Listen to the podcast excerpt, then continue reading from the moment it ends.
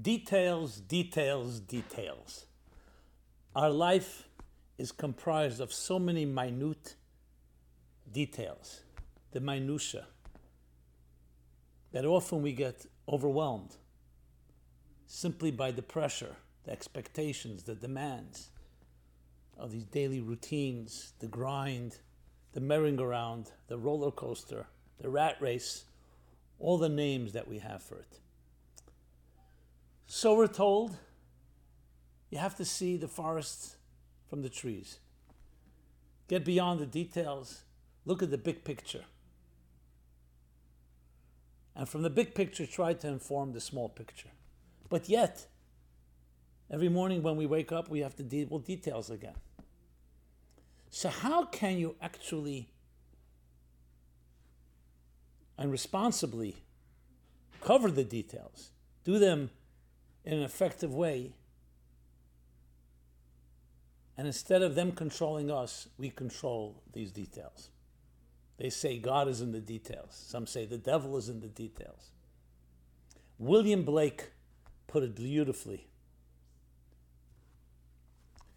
To see a world in a grain of sand and a heaven in a wildflower to hold infinity in the palm of your hand and eternity in an hour.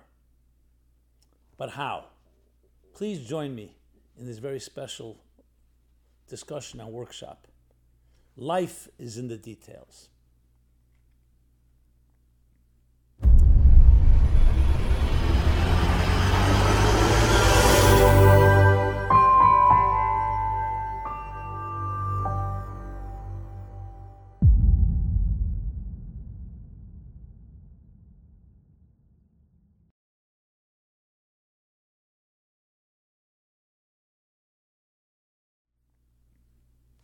Hi, this is Simon Jacobson, and welcome to another weekly program.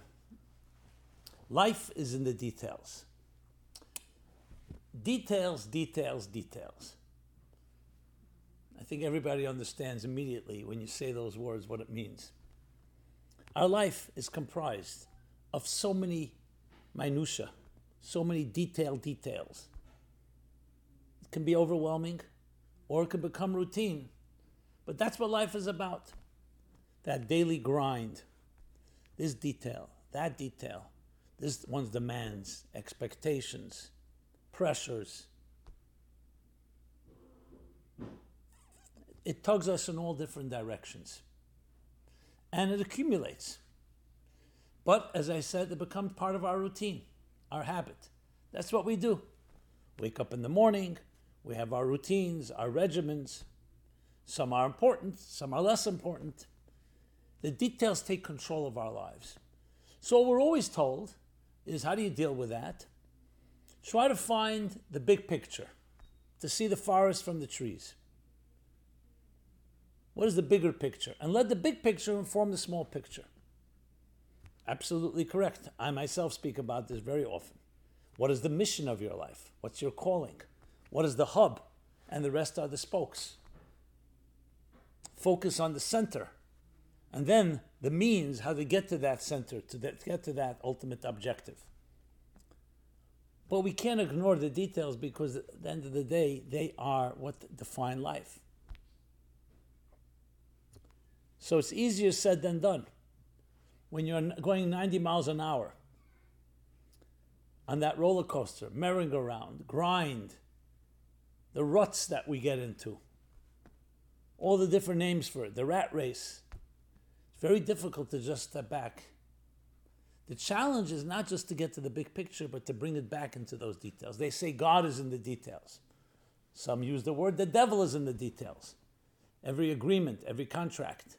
Let's get down to the details. So, what is the method? What is the formula?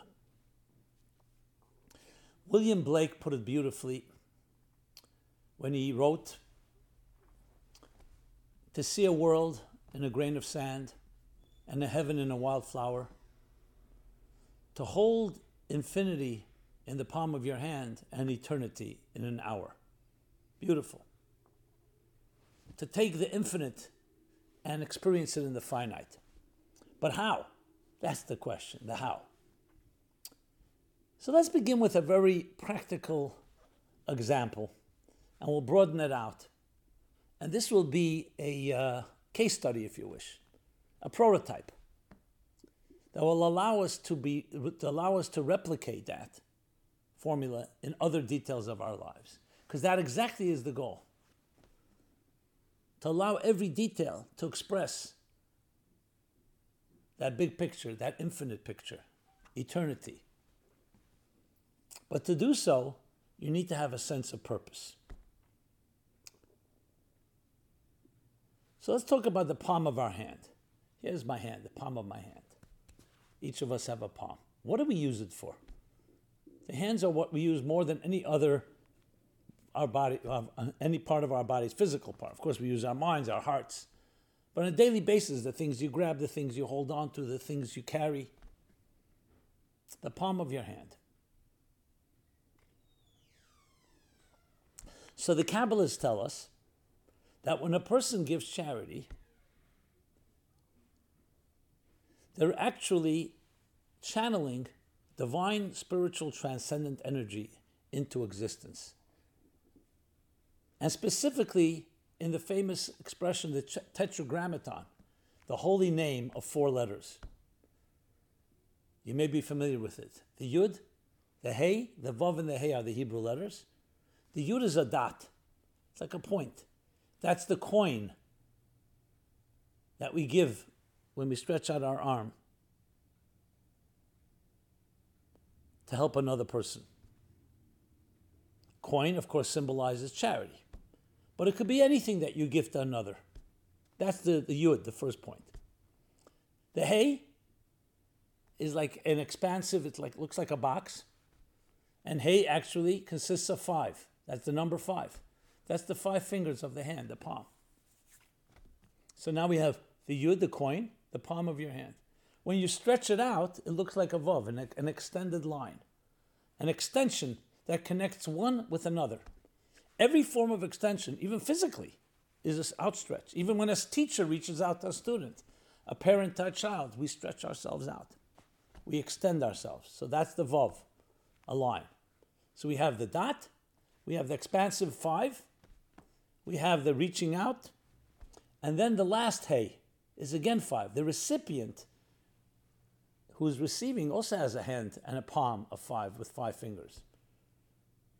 So there you have the yud, the hey, the vav, and the hey, just in a simple act of helping another person.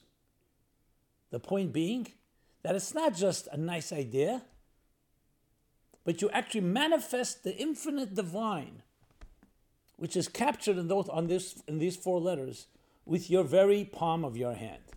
Infinity in the palm of your hand. However, if you use that palm and the hand for, uh, let's take a piece of food to eat, just to indulge, fine, you need to survive, so it's important to do. But can we say that it's the infinite within the finite? If indeed you use that food and the energy that it generates to help another person, then you've done the same.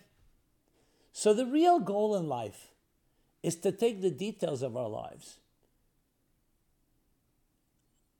and actualize their potency, their infinite potency. Now, if I said this a few hundred years ago, people would say, What are you talking about? We live in a finite, limited world. You want to reach infinity, you want to reach the eternal, you want to reach the transcendent, you have to go up on a mountain, you have to meditate, you have to escape the material confines and trappings of this, of the parameters of, and tentacles of this physical world. Today, no one will say that. How many subatomic particles are lying right now in this palm of my hand? We don't even know. Infinite is a big number, but it's definitely a very large finite. How's that possible? How could a simple hand that is maybe uh, two, three inches wide or long contain so much? Because we know today that the building blocks of existence, the DNA of our cells, the subatomic particles, and sub subatomic particles in all matter don't occupy space the same way that we can measure we were talking about more macroscopic items. They occupy space, but in a very different way. When you get to the quantum level, there the question is if they occupy space altogether. They're indeterminate in states of probability, the different ways the physicists explain it. So, yes, if I were to ask you how many apples can fit on this table, you don't see the table, but I do.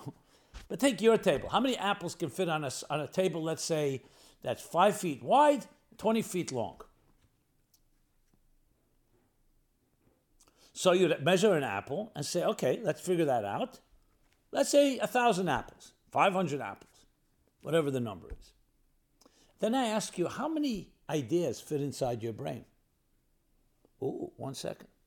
The brain is more or less the size, a little larger of the palm of my hand. So you ask yourself, okay, so let's measure an idea. How much does it occupy? How much is an idea? What's the size of an idea? Is it a millimeter? Is it a centimeter? Is it a millimillimeter? You realize, one second, ideas definitely have parameters, but they're not quite physical parameters. And though the brain is a physical brain, but there's a lot more going on. There are more than a thousand ideas. There are more than 500 apples in your brain, though the brain is so much smaller. So we have an example. Look at a computer.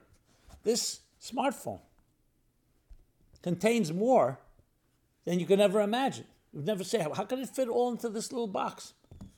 In the 50s and 60s, a computer that has the power that we generate today would take blocks upon blocks. Talking about street blocks.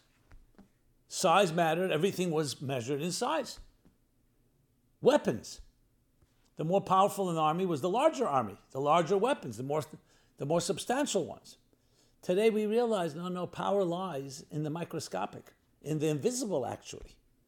Invisible forces we know are much more powerful than the visible ones. And the more powerful they are, the more invisible they are. And I don't just mean invisible to the eye, to our senses in general. So it's a whole new way of looking at life. That there is indeed infinity within the finite. Now I know the infinite set of numbers hypothetically, mathematically, and theoretically does not fit into the finite. But I'm talking about here a little more figuratively and especially more poetically and emotionally. Love, a gentle touch of one person loving another. It doesn't have to be a strong embrace. A gentle touch, the gentlest, can carry more power than all the firepower of an army. A feeling, an expression, a cry, a teardrop. As a matter of fact, the more powerful, powerful it is, the less space and time it occupies. Let's use an example. Example of expression. So if I were to ask you what's the weather like, sports, anything really superficial, we can talk about it all day. There's a weather channel, 24 7 weather channel, sports radio, talk, talk, talk, talk radio, talk. Sometimes something important is said, but you don't have to talk about something. You can talk and talk and talk and talk. Then, if I throw out this question to you, listen to this. Tell me something about your most intimate secrets of life. And I don't mean this now in a sexual sense or something that you're ashamed of. You'll find that the deeper the feeling, the harder it is to express. Not because of shame, and not because you don't want to expose something to another, because we just don't have words. There's certain experiences, the deeper the experience, the things that are most personal to us, we don't have enough words. And that's why we'll say, I can't really express it. I could say a few words, but I can't fully express how much I love you. I can't fully express how traumatized I was. I don't have the words. Why is that? When it comes to superficial things that don't matter that much, we can talk and talk and talk. Endless words. When it comes to the deepest experiences in life, very few words. When it would make sense that it would be the other way around, that closer it is to you, the more you should be able to express. Because words are containers. Containers have parameters. If you have a cup, a quart, you can only fill it with a quart of liquid. That's it. Containers have limits. So they're very good for things that have limits. As soon as you're talking about something more intense, an intense idea, an intense feeling and expression, a sentiment that is larger than the container, we don't have the words. That's why we create the language called metaphor, poetry, metaphors. When I was a kid, like all of us, poetry didn't make any sense. Why don't you just say what you want to say? Why does it have to be so cryptic? And then you realize because there's something about expressing deeper feelings, deeper sentiments, deeper ideas that can be contained in regular language. So the metaphors, so to speak, expand the containers and therefore you can express more. But sometimes metaphors are also not sufficient. That's why a cry, just saying oy vey, or a laugh, or a smile, just one sound, one exclamation, can contain more than volumes because it's coming from an even deeper place. And then the Kabbalists tell us in the Zohar that there's a sound that has no sound, or a voice that has no sound. It's so profound you can't even cry, you can't even laugh. That's why you'll find, God forbid, in situations people are in shock, deep trauma, they can't even cry. Because it's so intense that even the cry is already too limited of a container. When you think of it that way, you start saying, one second, so what's reality? Everything becomes inversed, inside out. The real, the more real something is, the less expression it has. The more expression it has, the less real it is. Can we bridge the two? And the answer is absolutely yes. Because life is in the details. And it's the details that we want to find the most powerful energy of all. So I want to share with you a great statement, unbelievable statement from Rab Meir ibn Gabbai, a 13th century mystic. And he writes in one of his classic books, Kabbalistic books. Just as God has the power to create the infinite, he has the power to create the finite. Because if not, that alone would make him finite. That alone is limiting to say only infinite, not finite. This and not that. In other words, infinity is not just defined by the pure word infinity, it's limitation, any limit. To say something is only infinite is just as limiting as saying something is only finite. So he has the power to create the finite. But that's analyzed. Let's analyze that. And the Hasidic masters indeed analyze it. So when God expresses himself, the divine, infinite, expresses itself, or I would say, as we shall discuss, something that's beyond infinite, expresses it in a finite way. Is that finite? Or is that just another manifestation of his all encompassing ability? His infinite abilities to not only be infinite. In other words, the finite is just another expression of the infinite.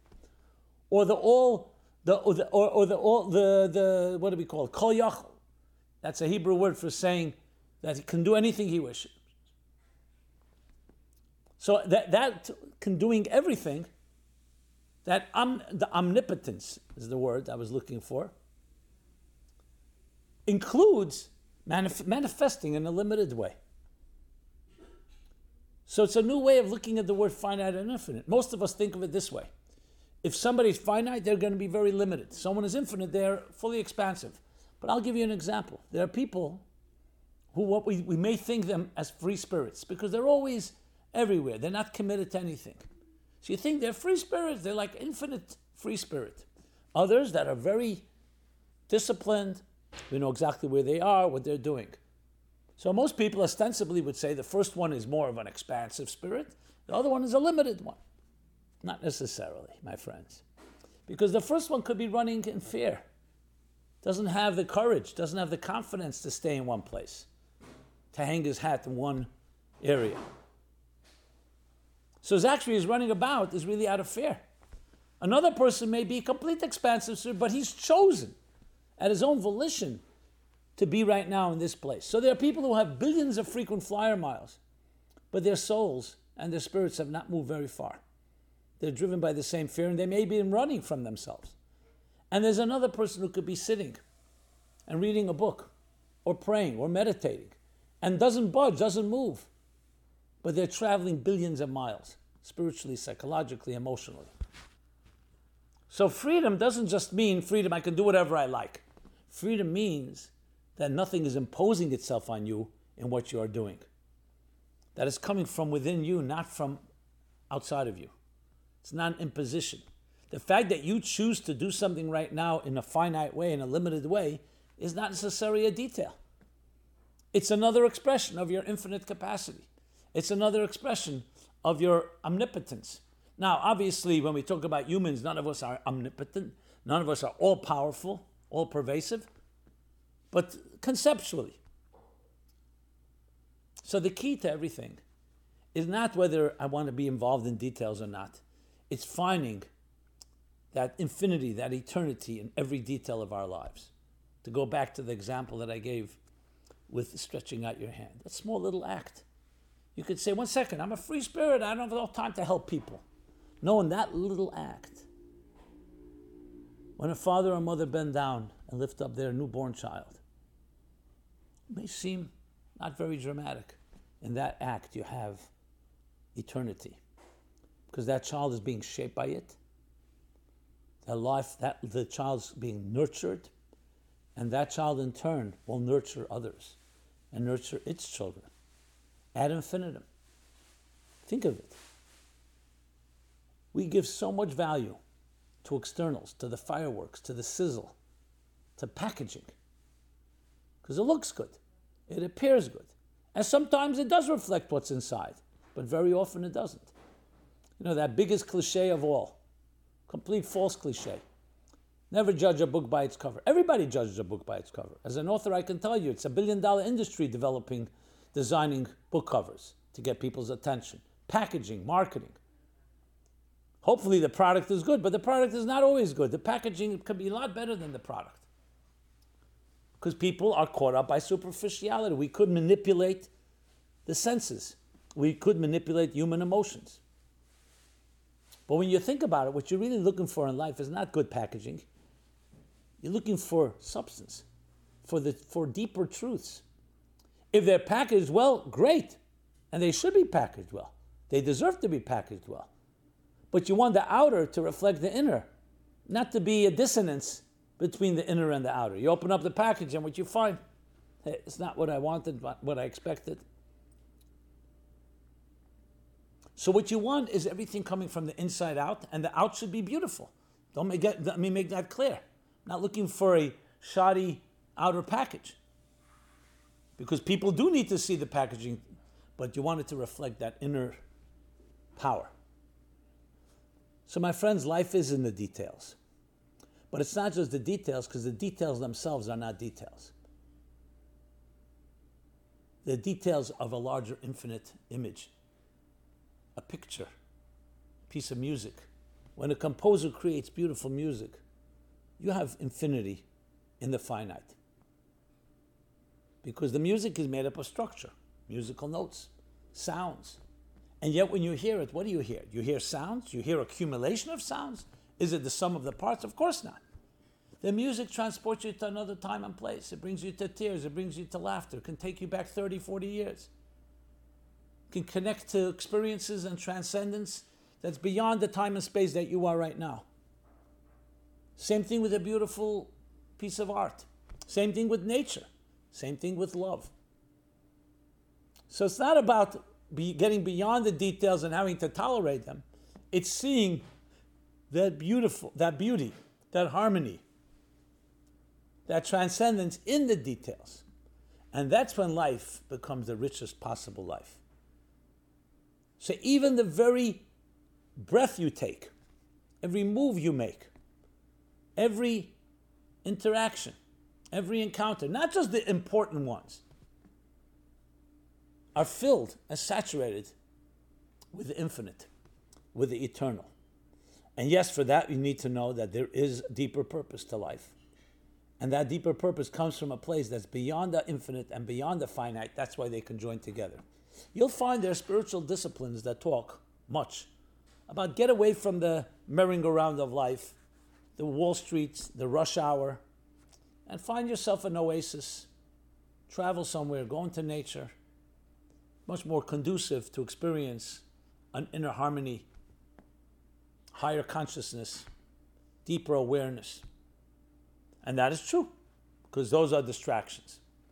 Then there are those that say, you know what? live in this world, do what you have to do, And here and there, find compartmentalized weekends, evenings. So it's essentially a compartmentalized life where most of it is about survival, and here and there we stick in some transcendence. And then there's a third school of thought, which I am suggesting here. That it's in the finite details that you can experience the highest levels of transcendence. Because ultimately, being that the highest level of transcendence is not transcendence, it's transcending transcendence. Remember, transcendence can be also a limit, only in the transcendent, not in the finite, not in the limited. But when you get to a level that you transcend transcendence, you're not defined by the fin- infinite either, then the infinite can be experienced in the finite. And every little detail matters. When you see people who love each other, there's no, there's no detail that's too small. It's not like, okay, you know what, I'll only once a year but your birthday, let's go out. Small little things, small gestures, small little moves, a phone call. Middle of the day, just call someone you love and just say, I love you, I care. Not because I have something on my mind or an agenda or a list or need something, without any ulterior motives. In those little details lies the greatest power of all. And it's recognizing that that which sounds loud, even the infinite itself, is also finite. That allows us to bridge the two. That's ultimate transcendence, the transcending the transcendent, which allows you to actually bring it into the immanent, into the now, into the present. So, yes, the big picture that's beyond time, beyond space, but in time and within space. In a moment, eternity in an hour, infinity in the palm of your hand, heaven, earth, the world in a grain of sand or in a wildflower, but even beyond heaven and earth. And then we come to a point where we realize that it all melts into one. One deeper reality, everything dissolves but at the same time retains its unique identity, the ultimate harmony within diversity. So then, the details of our lives do not overwhelm us, do not overtake us. They become actually the springboards, the catalysts, the stepping stones that allow us to reach places that are far beyond. Structure itself becomes a channel a platform to reach beyond structure. Structure allowing us to transcend structure.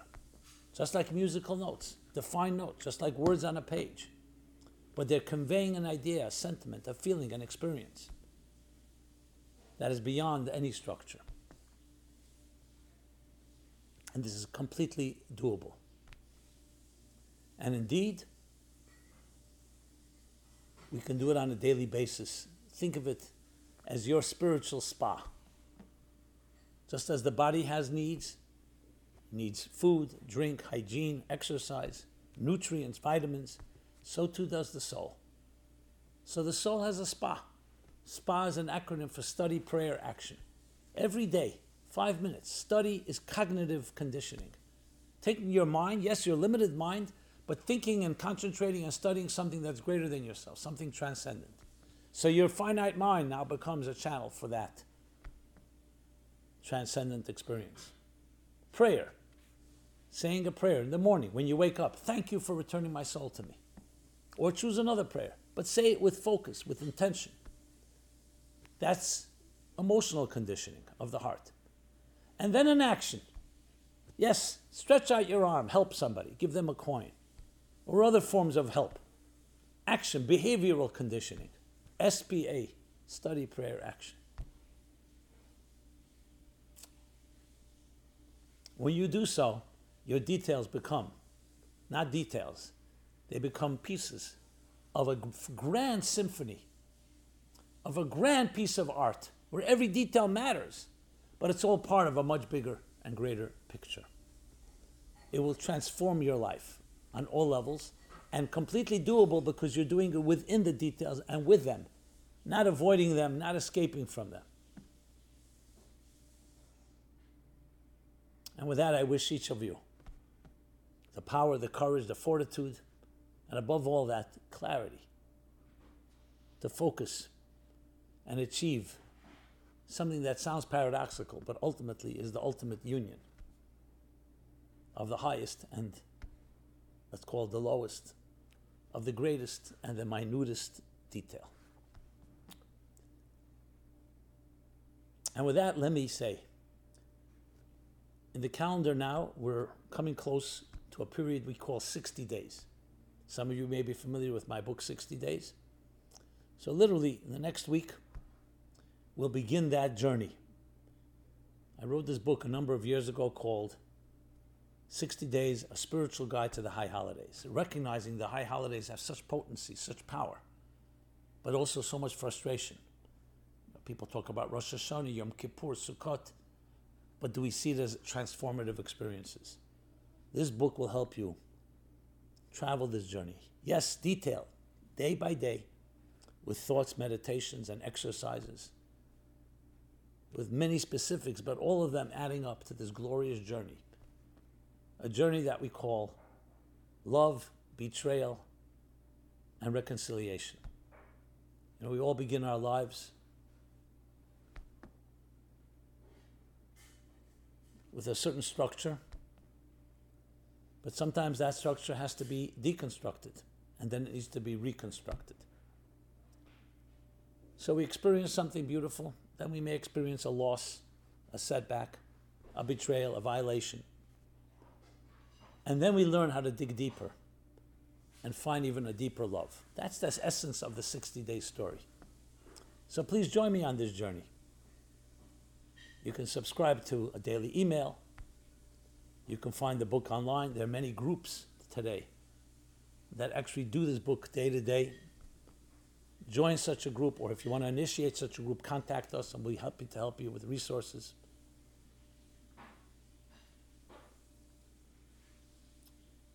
And allow this to become a journey that takes you to places that you've yet discovered, to new heights broadening your horizons. With that, this has been Simon Jacobson, Meaningful Life Center. MeaningfulLife.com is our website. Check it out. And there you can find all the details about the 60 days, as well as communicate with us. We'd love to hear questions, comments, suggestions, anything you'd like to share. And please share this with others. That's the way we pay it forward. Please share, share it with others as you see fit. Thank you so much. Be well and be blessed.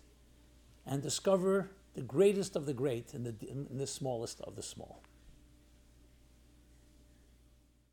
This program is brought to you by the Meaningful Life Center.